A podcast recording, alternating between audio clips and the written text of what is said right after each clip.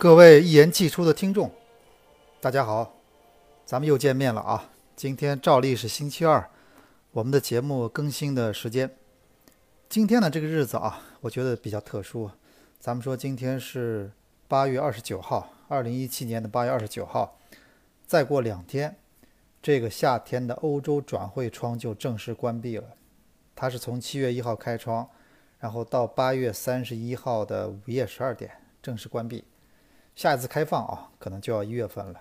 而夏季转会呢，是欧洲的，我觉得转会的一个主要的交易的窗口。冬天呢，时间比较短，而且呢，我觉得中间呢，一般也不会有特别多的那种密集的大的交易。这个夏天啊，呃，我觉得的确对欧洲来说，虽然中超是非常静悄悄的，只有天津权健买来了一个莫德斯特，然后其他一些队买了一些租了一些啊比较便宜的外援，但是在欧洲市场。今年夏天发生的事情是前所未有的，呃，咱们今天肯定会聊聊这个啊，这个欧洲转会窗夏天的很多故事。同时呢，今天我们也聊中国足球的很多事儿。你比如说，这个我们说这个马上要打国家队的比赛了啊，到底这次怎么样？对于乌兹别克斯坦星期四的比赛，到底我们是画句号的，还是继续会创造奇迹啊？呃，那个我觉得理论上的希望，在这个。礼拜四会发生什么变化？我们也拭目以待。另外呢，我觉得，啊，我也会跟大家聊一聊这个我们青训里面的一些问题。就是最近我们也了解到了，包括青训的一些问题。虽然说青训的事情大家都比较关心，但是其实呢，在呃深层次的啊，很多球迷未必有这个足够的耐心去听里面的很多故事。但是，所以我今天呢，可能放在后半部分会跟大家结合我正好上礼拜的一些发现，跟大家聊一聊这些事情啊。所以我觉得本期节目的内容啊，我们还是比较比较丰富的啊。呃，首先我想说一件事，就是我们说这个呃夏天转会窗啊，这次转会窗的确是非常的惊天动地，而且它呢，呃发生的很多事情可能会有连锁反应。你比如说今年夏天最大的一宗，我们都知道是这个呃我们说这个内马尔从巴萨到这个到巴黎圣日耳曼。但这一单呢，其实它引起的整个的一个连锁反应是非常大的。你看，我们到后来，呃，你看今天是二十九号，明天是三十、三十一，就两个白天了，差不多两个白天。然后到午夜十二点，如果这些问，如果最后的还有几个比较敏感的转会，比如说我们说这个姆巴佩啊，现在还没有呃完全宣布，到我今天录节目为止。登贝莱呢已经去了，姆巴佩没有宣布。然后那个库里尼奥、库鸟。呃，利物浦到底跟巴萨到到底怎么办，也不知道啊。然后我觉得这个非常有意思啊。今年这个转会窗呢，其实就是我们可以说是一个蝴蝶效应，内马尔引发的蝴蝶效应，然后甚至影响到了中超。哎，你看，把这个保利尼奥，因为他们有了这个内马尔被挖走，所以保利尼奥就很坚决的把他通过违约金的方式挖到了巴塞罗那。然后导致了恒大现在可能在亚冠或者在联赛里面都会有一些变化啊。上礼拜我们知道恒大上个礼拜二，恒大是零比四输了一场从来没有过的这么大的惨败，在亚冠的这场非常看重的比赛里啊。所以我说这个转会窗今年夏天还有两天关闭，这个我觉得确实我们也好好去体会一下这个感觉啊。包括今天有一个我今天发了个微博也在网上被刷屏了，当时我是。呃，转发了一个微博，看到一个视频，正好转发了，就是在上轮阿森纳输给利物浦之后，这个一个阿森纳叫 Fan TV，这个倒挺有意思的啊。嗯，咱们很多俱乐部的球迷，如果你们自己有心，你们可以去做去，只要俱乐部不找你们侵权。这个球迷电视台，哎，专门吐槽。今天我觉得这个吐槽是我看到现在为止英国球迷啊，哪怕世界球迷吐槽里面都可以成为教科书的，大家可以去看去。而且这哥们儿什么呢？你要知道什么呢？就是英国很多地方的英语口音是很很重的。如果我没听错的话，我是外语三脚猫，但是我没听错的话，这哥们吐槽的是标准的 BBC 的伦敦腔，哎，基本上伦敦附近哪再怎么地也是伦敦郊区，听得特别清楚。英语发音就是 BBC 的口音，咱们咱们叫英国人叫 Queen，叫女王发音啊，哎，然后那个我觉得挺有意思，什么那哥们整个大概两三分钟是吧，就喷薄而出。这绝对是里面无数的那种那种粗口啊，我就不说了。然后，但是他会他会让你觉得整个情绪，而且有理有据，一条条喷的，从从那个开始到结束，到最后得出结论就是他们都得滚蛋。我会每周拿着横幅去球场，对吧？至少这哥们儿人家不是键盘侠，我要去球场，对吧？要去要去表达我的诉求。啊，非常好，我觉得这个挺有意思。就是虽然很多人也觉得啊，这个那个温格被这么喷，是不是觉得有点过了？我觉得这个当然了，可以去讨论。但是我觉得这个还是 挺挺挺值得一个咱们聊聊的现象的，你知道吧？就是咱们做咱们要喷怎么喷，包括这个阿森纳这个这个事情给我们一些启发，我今天会聊一聊啊。呃，首先我们看这个转会窗，这转会窗真的是那个，我们就我们就不要说欧洲足球，咱们先把那个，咱们先不要谈这个。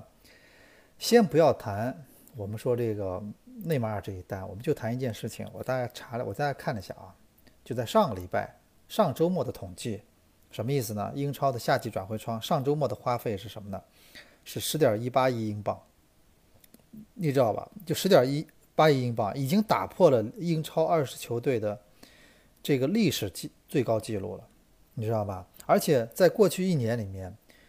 一共二十个英超球队，有十八个球队打破了队史的转会费支出记录啊，这个是蛮蛮要提、值得一提的。就大多数的球队，今年这一两年的转会投入打破了历史的最高纪录，而且有十二笔交易发生在今年夏天。你看啊，包括我们看到到到目前为止，对吧？到目前为止，英超花钱最多的好像是曼城，曼城是花费最大的，然后曼联也花钱不小。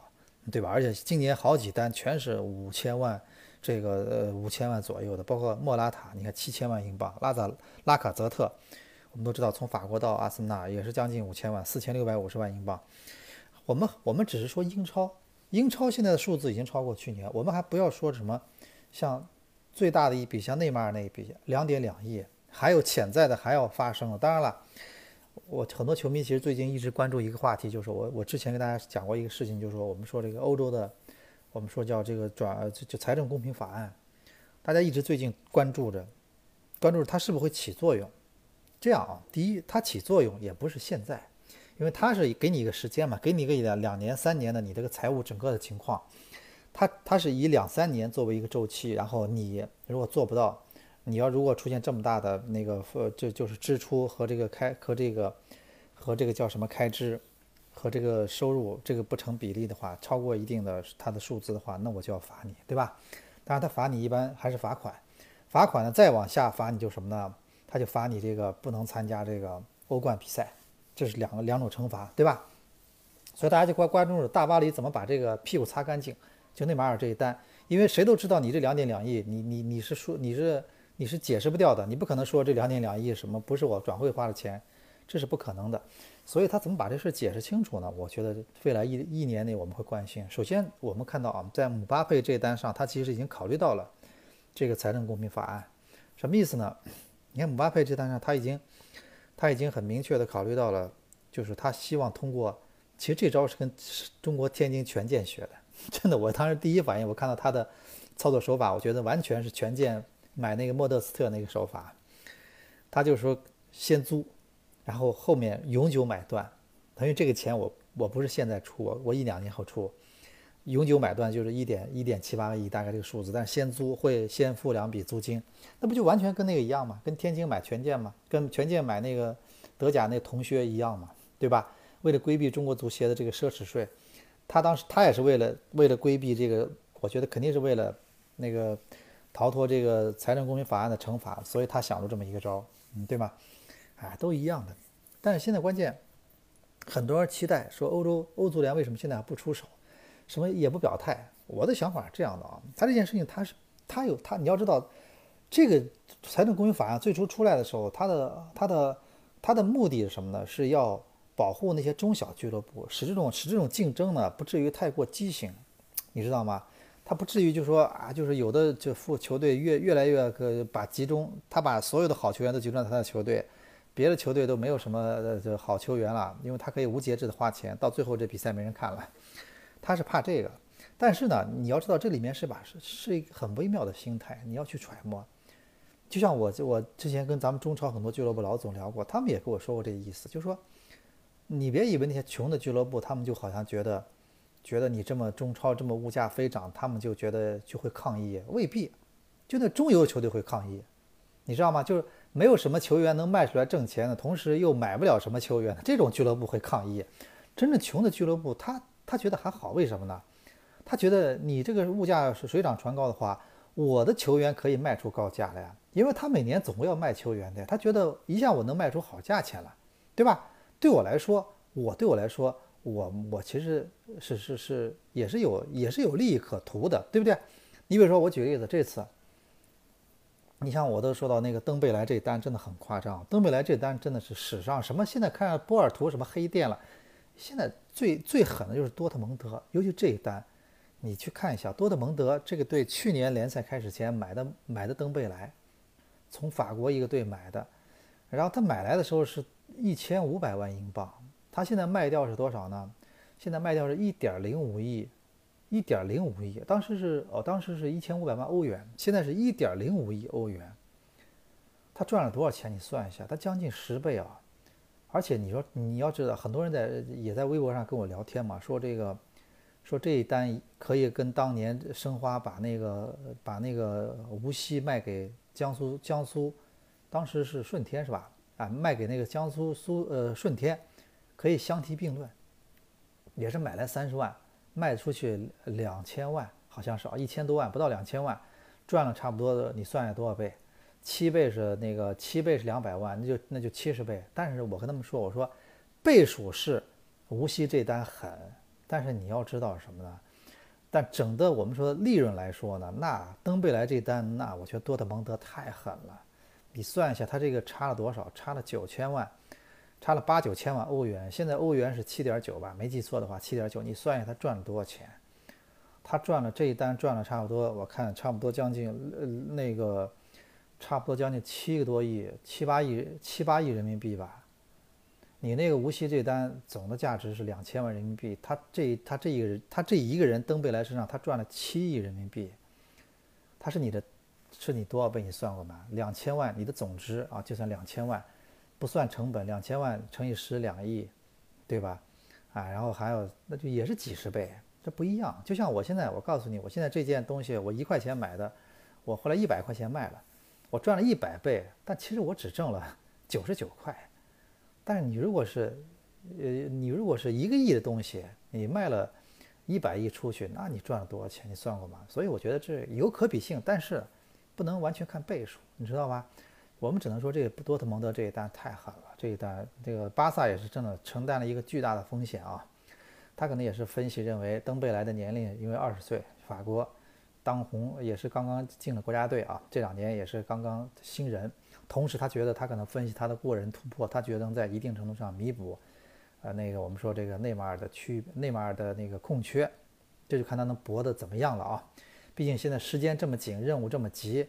大家都要宰你，都知道你有钱，都知道你兜里面有这么两点两亿，都想都这都想把你钱全部挖出来，对吧？而且你在人家马上联赛，你看德甲都已经开战了，你要挖人家别人的别人的球员，那你可不要下了血本嘛，对吧？所以我觉得他这是巴萨也是没办法，这刀躲不过去了，所以只能硬着头皮来了。但是这个觉得只能以观后效啊，他也是比较压力大。首先你看超级杯呢输给了皇马。两回合嘛，输的也让队员挺觉得挺挺挺憋气的。同时呢，人家都知道你现在有这么一笔钱了，你不是没钱，对吧？所以他现在我觉得也也比较纠结，啊，所以后来干脆眼睛一闭就花了。而且我后来看了，他这个还有浮动条款。这个其实中超咱们现在也引进了，我我据我了解，特维斯的跟申花的合同里面也有浮动条款，他的年薪。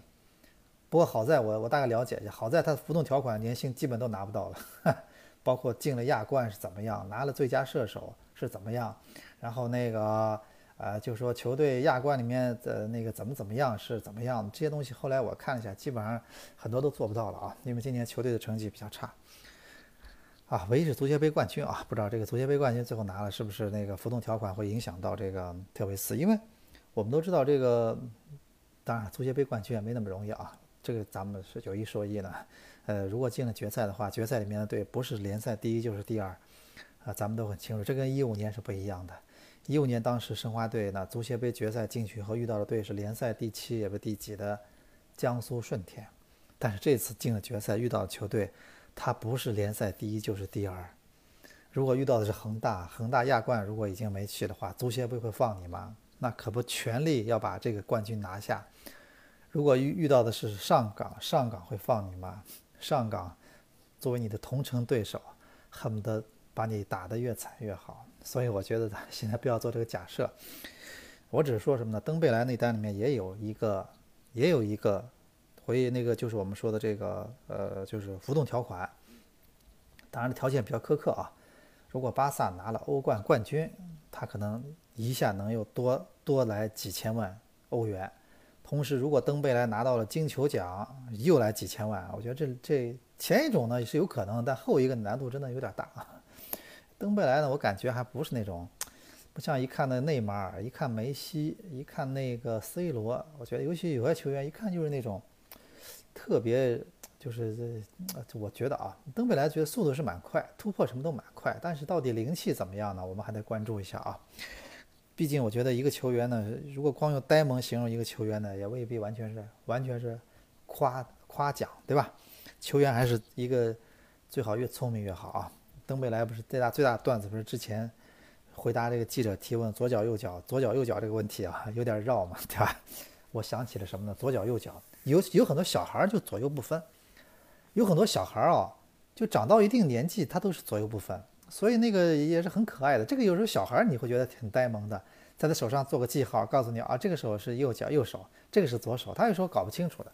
然后呢，你知道那个以前啊，我给大家讲个什么事儿呢？以前据说以前李李李承鹏告诉我的故事，我们以前好朋友李大眼儿，呃，后来呢写了那个，后来不怎么写足球了，然后现在我们偶偶尔会联系一下。上次来上海签名售书，我还去帮他站台了。在那个，在那个正大什么正大书局是吧？在那个就就在那个达浦桥绿地总部的附近啊，正大乐城对吧？然后呢，呃，李承鹏以前讲过一个事儿，说四川里面四川以前那个搞那个这个民兵什么训练的时候，老百姓农民直接昨天农民今天就要去走正步，然后呢，他们也分不清左脚右脚，那教官跟他们说左脚右脚左脚右脚，他们分不清楚。他们走的乱七八糟，后来怎么怎么解决了？教官也挺聪明的，怎么解决啊？给他们左脚穿一个草鞋，右脚穿一个布鞋，然后喊的口号就是“草鞋布鞋，草鞋布鞋 ”，然后他们全部走对了啊！草鞋布鞋，啊，这个我说的意思是什么？就是说咱们先看看啊，这巴萨现在也被逼急了，没办法，真的，呃，这个也能理解。呃，然后你看这个还有蝴蝶效应还会继续，而且我为什么今天今天这期节目配的片头曲，我相信很多很多球迷肯定会心一笑。这个今天配的片头曲是《权力的游戏》的主题曲，这个基本上这个从一季到这第七八季了是吧？这个主题曲基本上没怎么变过啊。呃，这个这个剧也挺好看的，原来原著呢也是挺有意思的。你看原著好像没记错的话是《冰与火》是吧？你看。我觉得挺有意思啊，这个我们说今年夏天很多俱乐部的呃这种心理啊，还真的是包括他们的球迷的心态，有的就是冰，有的就是火，你不觉得吗？对吧？有的俱乐部，你比如说到目前为止，我觉得这个啊这个巴萨啊，冰与火之歌，我们说这个巴萨到目前为止，他们球迷心里面这种这种冰还冰还没有完全的消融，还是还是挺挺冰冷的。到目前为止啊，虽然来了登贝来了，但是我觉得这个内马尔的创伤还需要一段时间啊。你你比如有些阿森纳球迷就不用说了啊，这个一这个虽然买了球员，但是刚开始就出了这么大比分失败，而且大家觉得好像看不到这个盼头啊，这个感觉。很多球迷也是，很多队的球迷也是，同时很多球迷现在心里面肯定觉得。大礼包一个接一个，你包括巴黎圣日耳曼球员啊，那个内马尔刚来，马上又来姆巴佩了。我其实我其实看好姆巴佩要超过登贝莱。我觉得这球员，因为去年欧冠我们看了他，他打那个呃摩纳哥，其实打到后来，包括他一路上，你看到姆巴佩的作用，你都看到了呀。这个完全当年亨利的感觉，虽然不能完全类比，但是当时那种感觉，姆巴佩，我觉得那个身上那种球商，一看就是那种比较高的这队员啊，而且又这么年轻。呃，我觉得这个大巴黎这一下真的蛮狠的，而且我们说这真的足球现在慢慢的就变成权力的游戏了，你不觉得吗？对吧？这个呃很多的有很多政治的东西掺杂进去，我们都看不清楚。你比如说这个大巴黎这个背后的卡塔尔，如果他用一个国家的钱去跟你玩，你俱乐部能玩得动吗？你玩不过的呀，对吧？他就为了结果，为了这个球队达到最大的一种最大的一种竞技效果的话，他会不计成本的呀。虽然说很多球，你比如说皇马，可能他来对他来说，欧冠冠军两年两个，对他来说好像很轻松理所当然，但是对很多球队来说，他可能梦里都在想这个欧冠冠军奖杯，比如比如大大巴黎，对不对？那他肯定为了这个奖杯，他会不惜一些一切代价。而且我刚才给大家说了一件什么事儿，就我拿中超当类比的，其实欧洲也是一样的。就说财政公平法案虽然说它起初目的是为了保证这个大家都活得挺好，但是其实这次有人这么大花钱，就是物价飞涨的话，其实很多小俱乐部它是有利有弊的。你比如说我刚刚说了，多特蒙德当然也是豪门了，他这一单赚了七八这七八个赚了赚了这么大一票，赚了七八千万欧元净赚啊这一年，而且你要知道那个。登贝莱之前前前几年还在一个法国的一个什么什么五级什么几几级球队啊？你想想看，现在都已经呃都已经变成世界第二贵的球员了。然后很多小俱乐部，你看在这种行情下，他的球员可以卖到最高价，他其实是喜忧参半的。一方面他觉得哦，我这个成本可能也要高了，但是与此同时他会觉得这样我的球员可以卖出高价了。对很多欧洲的小俱乐部来说，他卖球员是他非常重要的一个收入来源。这个咱们得承认这一点，对不对？哎，只是说他们确实，我认为他们的一个俱乐部、一个联赛体系确实比较比较科学。我就前两天直播我也讲过了嘛，我说那个，我说那个徐根宝现在不是徐指导现在不是在带那个西班牙一个西乙一个球队嘛？那个球队，然后新赛季开始了，他本来要卖，后来没来得及就没卖掉，下次准备接着卖。然后那个队呢，现在上了西乙之后呢，从西乙 B 到了西乙联赛之后，他是有。他是有那个转播费的提成了，但是人家说的很清楚的，这个提成怎么花，他是有严格规定的。他不是说给你钱你随便花，他这个钱百分之多少只能用于，只能用，只能拿拿出百分之多少比例去去给球员开工资买球员，他是有规定的，他不会让你拿这个钱去乱花的。他要你给他一个很好的报表或者什么，他必须保证你的健康发展。你不要一会儿这个俱乐部不玩了，一会儿又玩不动了。这东西啊，我觉得欧洲真的，欧洲他们很多东西是想的比较全的。我上次也问过他们，就是包括我们都知道这个联合赔补偿机制啊，我当年特意问了，我说如果这个很多的小俱乐部过了很多年之后，他们去补偿的时候，发现这个俱乐部已经老板已经玩不动了，这个俱乐部不断的降级，后来已经没有了，那怎么办呢？他们告诉我说很简单，这个钱就给当地的足协，你知道吗？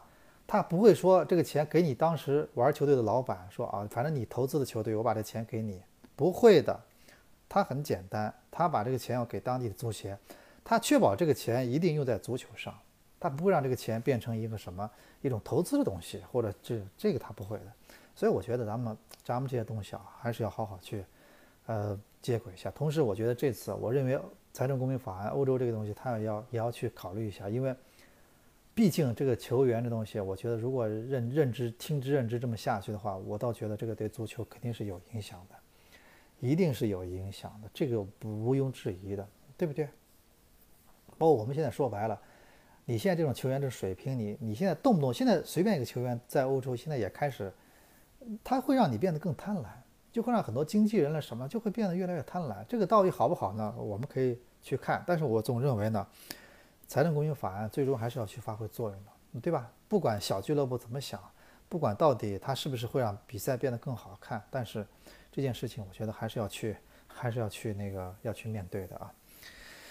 所以这个也是咱们看还有两天啊，这个欧洲转会窗关闭，哎，会有什么样的事情？其实说到阿森纳，说到这个温格的事情呢，我倒觉得这个的确是一个，也是个现象。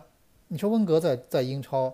首先，他是阿森纳的一个功臣，没有阿没有温格的话，当年这个曼联垄断的时代的阿森纳不会拿到冠军。而且，我觉得呃，阿森纳的很多球迷就是过去这么十几年来，他在温格时代他圈出来的粉，这个我们都得承认，对吧？而且他你看，至少让这个俱乐部一直保证很好的财政的状况，啊，一直是一直是钱比较多的。而且那个球迷喷里面不是说了一句了吗？就是阿森纳的俱乐部的比赛日的收入是。欧洲俱乐部里面是相当高的，而且阿森纳我看了一下，阿森纳换到酋长体育场之后呢，它的这个每年的球票收入、球票的价格在英超里面都是排名最前面的，都是基本上最贵的。曼城的什么的那都是比较便宜的，曼城好像我记得是特别便宜的球票，他搬到伊蒂哈德之后，曼曼联那个阿森纳就是比较贵。他呢，在伦敦呢，当地真的球迷是比较众多，在国外也是有很多球迷。他其实这个市场是非常大的，但是呢，他这几年呢是是有自己一些问题。你比如说，可能了，在在这个投资足球这方面呢，他不够激进。你不像切尔西，呃，你看，呃，我们看前两天看到个数字，真的，切尔西包括曼联，前两天我看到一张照片啊，就是跟上一次那年的零八年当时欧冠的比赛，好像那场决赛相比。那曼联队基本上就剩一个鲁尼，现在都还是剩卡里克是吧？还卡里克在是吧？其他全部走了，主力什么？你看是就是曼联呢这几年，他在转会这方面他确实花了不少钱，他没有吝啬这个投入，他基本一年一个大大咖。你看他去年买了一个，买了一个的那个那个那个哎，那个法国的对吧？然后今年又买了一个卢卡库，他就说他每年都会在转会这方面会会有巨大的投入，他不会说因为他赚钱。他就放低了投入，这这点来说啊，啊，你博格巴去年博格巴，今年是那个那个卢卡库，他一直在一直在大手笔的花钱，但是我觉得这个阿森纳确实感觉就这点来说啊，就有点有点小小的落伍了，而且关键你成绩又不是说那么特别理想，你要哪怕你像莱斯特这样，你拿过一个冠军，你混个两年，我觉得球迷他至少他有些东西他可以去，他可以去陪你去。一起扛，你知道吧？因为他觉得我跟你一起狂过了，对吧？我跟你一起登过联赛冠军了，或者拿过欧冠冠军了，我可以，我们可以过两年苦日子了。阿森纳球迷肯定觉得欧冠现在冠军又拿不到，联赛冠军这几年又拿不到，就是一个足总杯，对吧？然后呢，这个总觉得好像不满足嘛，对不对？所以我觉得可能，而且我觉得温格呢，其实很早前我们就研究过。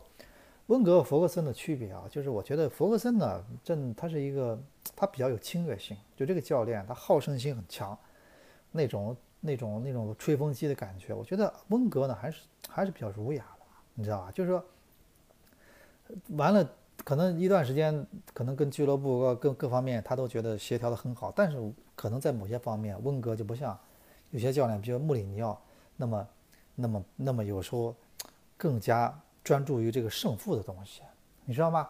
啊，更加就是我们说野心勃勃一点或者怎么样也好，所以我觉得这可能的确是个问题。当然，阿森纳有有他们俱乐部肯定有他们自己考虑，他们可能觉得这个教练至少我们觉得合作挺愉快，而且我们这么多年这可想法不一样，对吧？所以我觉得成绩都是决定一切。我总觉得这个赛季完了，温格我觉得挺难做的。比较比较，日子应该是比较难过了啊！尤其这些球员，如果真的这批都走的话，什么桑切斯了，什么这批都走的话，这个就可能就是个问题了啊！阿森纳很多那天很多球迷把他联想到了国内的一些球队，我看我看那条微博下啊，我那条微博下面，天津泰达的球迷来留过言，然后上海申花的球迷呢，肯定是留言的呃大户啊，还有一些球迷都来留过言，他们都都觉得。对自己的球队觉得那个不满意，也觉得确实有很多事情是有相通之处。那我觉得的确如此啊。这个搞球队是这样，搞足球嘛是这样，对吧？啊，他不像别的事情，他的确是那个是要去好好经营的啊。然后呢，而且要不进则退，是这样的，真的。那个你想永远保证一个那样让球迷满意的话，我觉得你就得有好的成绩。这个全世界都是如此，这是真的是没一点办法没有啊。所以我们聊完这个，大概聊完这个欧洲的转会窗，你看还有这么几天，看看会发生什么？两天时间，到十二点半。那年还有过一次德德赫亚的什么跟皇马的什么传真机的事情，呃，这这这次不知道是不是会有这样的事情啊？因为还有几单的确悬而未见。然后，另外呢，聊完这个以后，我想聊聊就咱们说国家队比赛。国家队呢，其实。呃，这个礼拜四对乌兹别克在武汉这场比赛呢，的确呢，就是说我们现在形势比较复杂。我其实我也不算了，因为之前我们都算过了，算来算去就反正就是中国队的命运呢不在自己手中，意思很明白，就说你你呢，因为你你之前呢，当然另外一方面你也可以说，这确实就说明这国家队这次浪费了多好的机会，就说到现在为止都没死，你知道吧？就才赢了这么几场球啊。赢了谁？我看赢了韩国是吧？我现在一下子一下就就赢了场韩国是吧？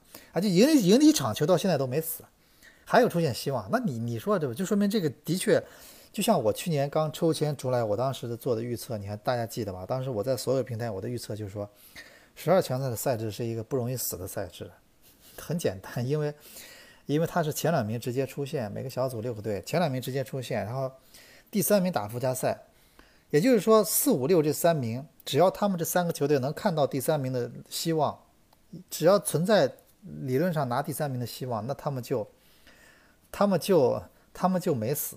所以呢，你说，那你那你这么看的话，那的确你要想淘汰的干净的话，想死一踏实的话，那确实真的不容易，对吧？你何况你还赢场球呢，对不对？但是呢。现在情况的确非常、非常、非常不乐观了啊！呃，中国队现在更多是决定别人的、别人的那个怎么出现，你比如说决定韩国或者决定谁，啊！但是我总觉得啊，对国脚来说，这两场比赛还是非常非常重要的。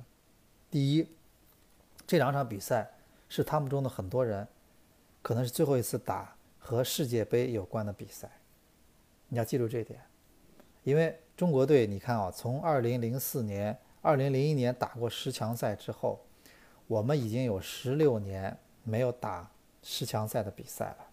你看看，对吧？很清楚呀，有球员有多少个十六年？你有多少六年？你就这么说吧，对吧？嗯，所以没那么简单的。所以我们只能说，这波球员你们要珍惜。你们是，也许是你们，尤其年龄上去的一些球员，可能是他们最后一次参加。就是世界杯序列的比赛，因为世界杯外围赛也属于世界杯序列的比赛，对吧？这是你们最后一次参加类似的比赛，这种机会很难得。第二个什么呢？我觉得真的对一些年轻队员来说，这两场比赛对他们的锻炼价值，我觉得远远胜过一其他的一些热身赛。为什么呢？对方跟你搏命的呀，不管你现在出不出线，对吧？你现在还有没有希望出线？对方乌兹别克斯坦，他来跟你搏命呀，他跟你不客气的，这是他跟你要你命的比赛。这种比赛对你的锻炼价值有多大？你自己去体会一下，对吧？啊，所以我就认为这个比赛的性质，不管你出现与否，你有没有希望，但是对你对于你来说没有机会参加世界杯的球队来说，这种比赛的价值是非常大的，你不能去浪费，你不能，你哪怕你要，这你要，就是你要让它变得有意义，就哪怕你不要好的结果，你至少让一些年轻队员要在这种比赛上得到一种锻炼，对吧？同时呢。嗯，我觉得你要把很多问题呢，争取在通过这这种比赛里面解决。你比如说吴磊的这个国家队的进球问题，我觉得还是心魔。我觉得啊，不管不管怎么去怎么去解释这个问题，就是心魔。你比如今天我们还在看一个高峰的采访，高峰讲到那个九七年十强赛，当时九七年十强赛，当时的范志毅是什么角色呢？当时范志毅是作为九五年的甲 A 联赛的射手最佳射手和九五年甲 A 联赛的足球先生，以及九六年。甲 A 联赛的足球先生，连续两届啊联赛的 MVP，去参加一个九七年的十强赛，他在这种比赛中都会出现那种点球不进的情况，就说明在国家队的比赛和俱乐部是不一样的。这个对球员的这种心理的挑战，这种各方面考验跟联赛是不一样的。所以你现在就明白了为什么巴萨能看中保利尼奥了吧？他认为保利尼奥参加的巴萨、巴西国家队和乌拉圭的世界杯预选赛。他认为含金量是非常高的比赛，这种比赛，他认为是完全可以检验出保利尼奥的真实水准的。他根本不考虑你中超或者怎么样，他单认为那两场世界杯预选赛，他觉得就足够了。我们一个简单例子就是，你看，即便梅西在巴萨呼风唤雨，征服了这么多冠军，但是在国家队，他始终那层纸捅不破，就说明国家队比赛没你想那么容易。你说对不对？所以我觉得我的微博里，上次我也特意前两天 PO 了一个，当时 C 罗在在去年欧锦赛葡萄牙队最后夺冠之后更衣室的说一段话，其实有点点失态的，就是高兴的，就是敢说哭了三四次，以孩子的以他孩子的那个呃那个做保证，那就是有点像那种真的这种最最最重的那种担保了，说他连续就是说了一一连串的非常非常非常高兴，而且是这辈子最高兴的一天。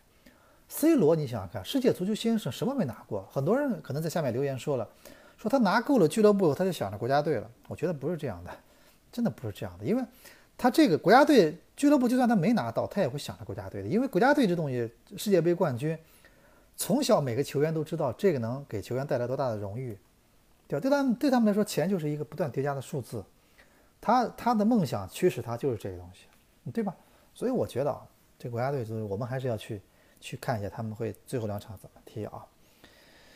呃，然后还有就是我说到一个最后说一个青训啊，今天呢，因为也别的也聊了挺多了，青训呢就是呃，其实也就呃，不愿意太多说了。为什么想说到青训呢？因为，呃，正好那个，呃，前两天老董那个带着他那个中国足球小将队来上海打比赛，也那天我在球场也碰到了那个幸运星的那个，就是创始人之一吧，张勇，以前老申花队的张勇，八号张勇，还有一个就是申花那天去了一个技术总监吴金贵吴指导，我们在场边聊了很多，就关于现在青训的很多问题啊。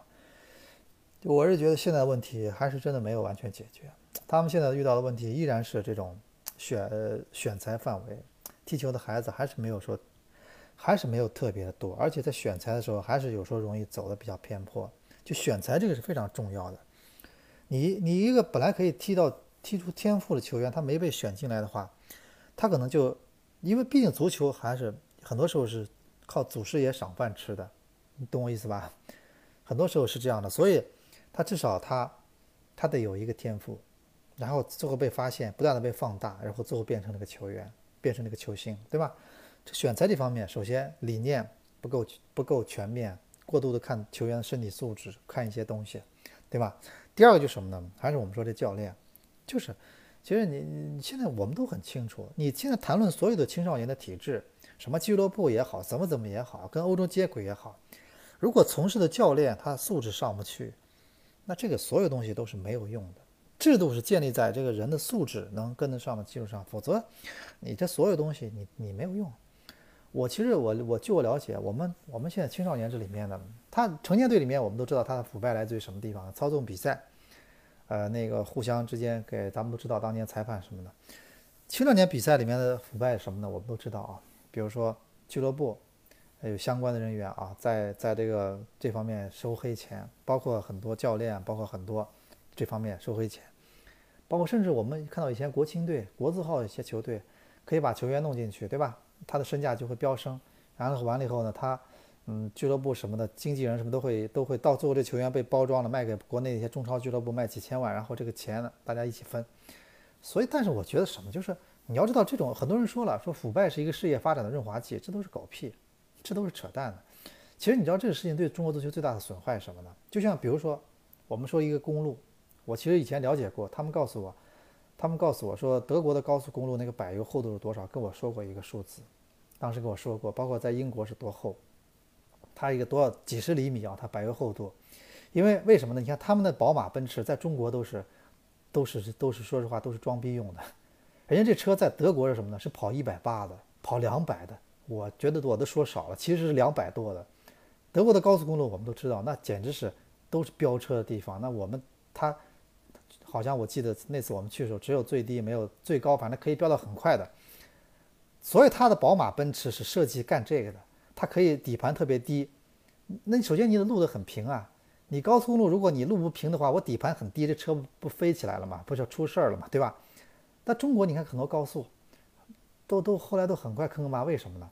你这柏油厚度，柏柏油的厚度就比人家薄，难道是当初钱没花到位吗？你好好去探究一下到底怎么回事吧，我就不多说了，对不对？所以有些人我扯淡说什么腐败是发展的润滑剂，你去看看去，我们为什么会出现很多这种问题？就是因为这其中一层层腐败，一层层这种这种这种不好的东西，然后到后来真正没有人去想把事情怎么做好了。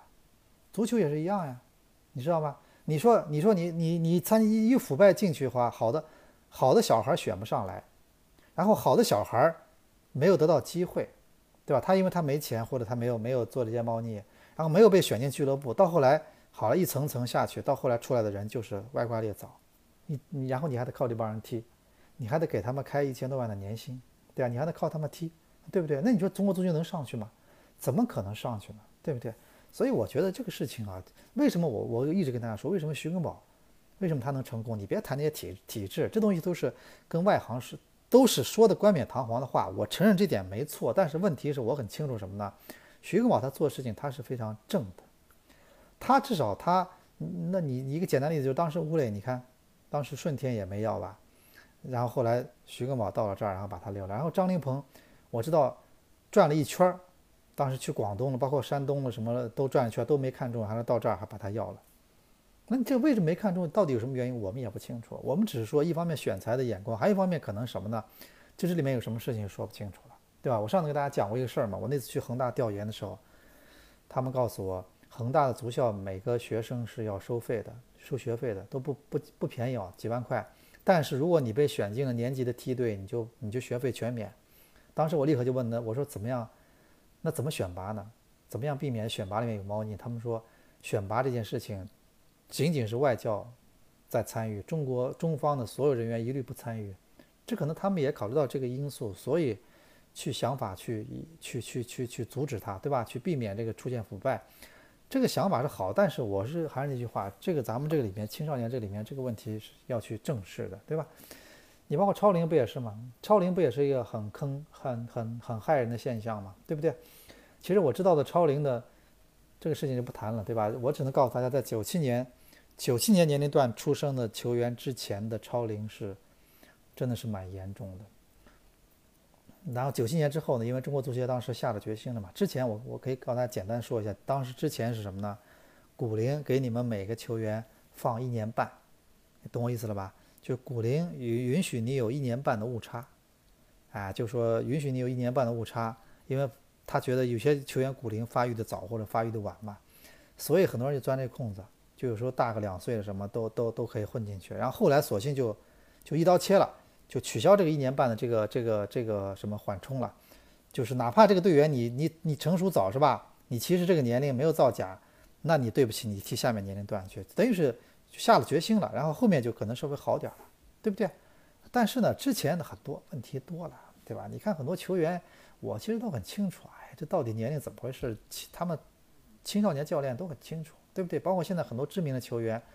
包括所谓的一些希望之星，我们就不点名了，对吧？但是我只能告诉大家，这个问题之前是蛮严重的，现在稍微好点了，但是要常抓不懈。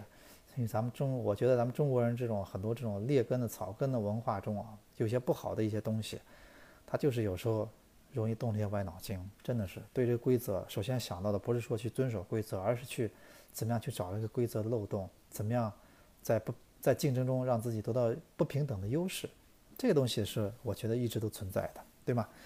哎，所以今天跟大家聊这么多啊，这个青少年的话题，其实我觉得还是比较枯燥的。但是我是因为一直很关注这个事情，以后有机会啊，跟大家结合一些一些事情，会给大家好好聊聊。其实那天我们在直播的时候说的也也对啊，青少年现在很多人只是在什么？只是在两种情况下去关注青训足球，一种是什么呢？忽然跟国外球队打比赛，出来个大比分，什么零比二十。什么一比一比两百，哎，说不一比两百没有，不好意思啊。什么大比分一下炸了，哎呦，怎么我们现在青少年差距这么大？还有一种是什么呢？就说国家队世界杯又输了，然后大家又说啊，好像靠这个不行，还是回过头搞青少年吧。这但是这个事情是一个需要花大量的时间、很专注、很很认真的做的事情。而且那天我跟张勇聊的时候，有一件事情，我因为上次看齐红训练的时候，我就发现了。青少年的教练是最累的，因为他等于是他的训练，青少年孩小孩在训练期间，他等于是从第一分钟要喊到第九十分钟的，因为这些孩子他不停的必须不停的他要纠正，要养成他的习惯的，在这个小孩阶段的话，这是手把手，手手把手教的阶段，你知道吧？这个阶段是过了以后，你再让他搬过来就搬不过来了。就像我现在我自己现在游泳，我现在。那个每我是报名上海记者游泳队，你知道吧？这个每里每年我都坚持，坚持了好几年了。然后我们这今年还是继续。就我当年学蛙泳的时候，动作有点野路子。现在你看，改动作很麻烦，因为你已经习惯了嘛。你在水里边，你保证自己不沉下去嘛。你习惯了以后再改就很麻烦。小孩踢球也是一样，很小的阶段，很多东西没有树立好的话，到后来改起来就很麻烦，对不对？所以我跟大家说啊，这个事情真的青少年以后再跟大家各位聊了，而不是说每次我们总是国家队比赛输了大了，或者说青少年又打个大比分了，我们再去关注这件事情啊。而且说到大比分呢，我今天看中国足协发个通知，啊，意思说我们最近办比赛的人不要老老办这种什么比赛，他也提醒了一下，他也注意到这大比分了，就不要老是什么呢？我们校园足球的什么球队跟人家什么俱乐部的梯队比赛、国际比赛，这个呢就。以还是那句话，我们现在这个青少年足球啦是两条线，一条是校园足球，一条是俱乐部这个条线。这个之间呢，其实现在是很矛盾的，你知道吧？我觉得青少年的校园足球的东这个队呢，你就永远就是找那种业余的小孩或者喜欢兴趣小孩来踢踢玩玩，就作为素质训练。但是呢，跟那那那方面啊，那你确实要还是要有不一样的。比如说，我们要是考虑到培养这个专业队球员或者精英的方向啊，那还要不一样的，对吧？所以这个问题还还很多了，这个需要改进的地方太大了啊。所以咱们今天你看聊了这几个方面啊，然后我们也是跟大家沟通了很多这个关于中外足球的一些理念的问题啊。那么我们还是一起期待咱们这个呃这个最后一天的这个过两天的这个这个比赛啊，咱们中国队的比赛。然后也希望在这场呃在这场对话中，我们中国足球能在最后一个主场十二强赛的最后一个主场，因为我们下次打这种十二强赛主场不知道什么时候了。这次我希望我们能。给球迷一个很好的一个表现，结果怎么样不重要，关键给球迷一个非常好的一个表现，作为一个主场。那么我们这个下期节目，我们再见啊。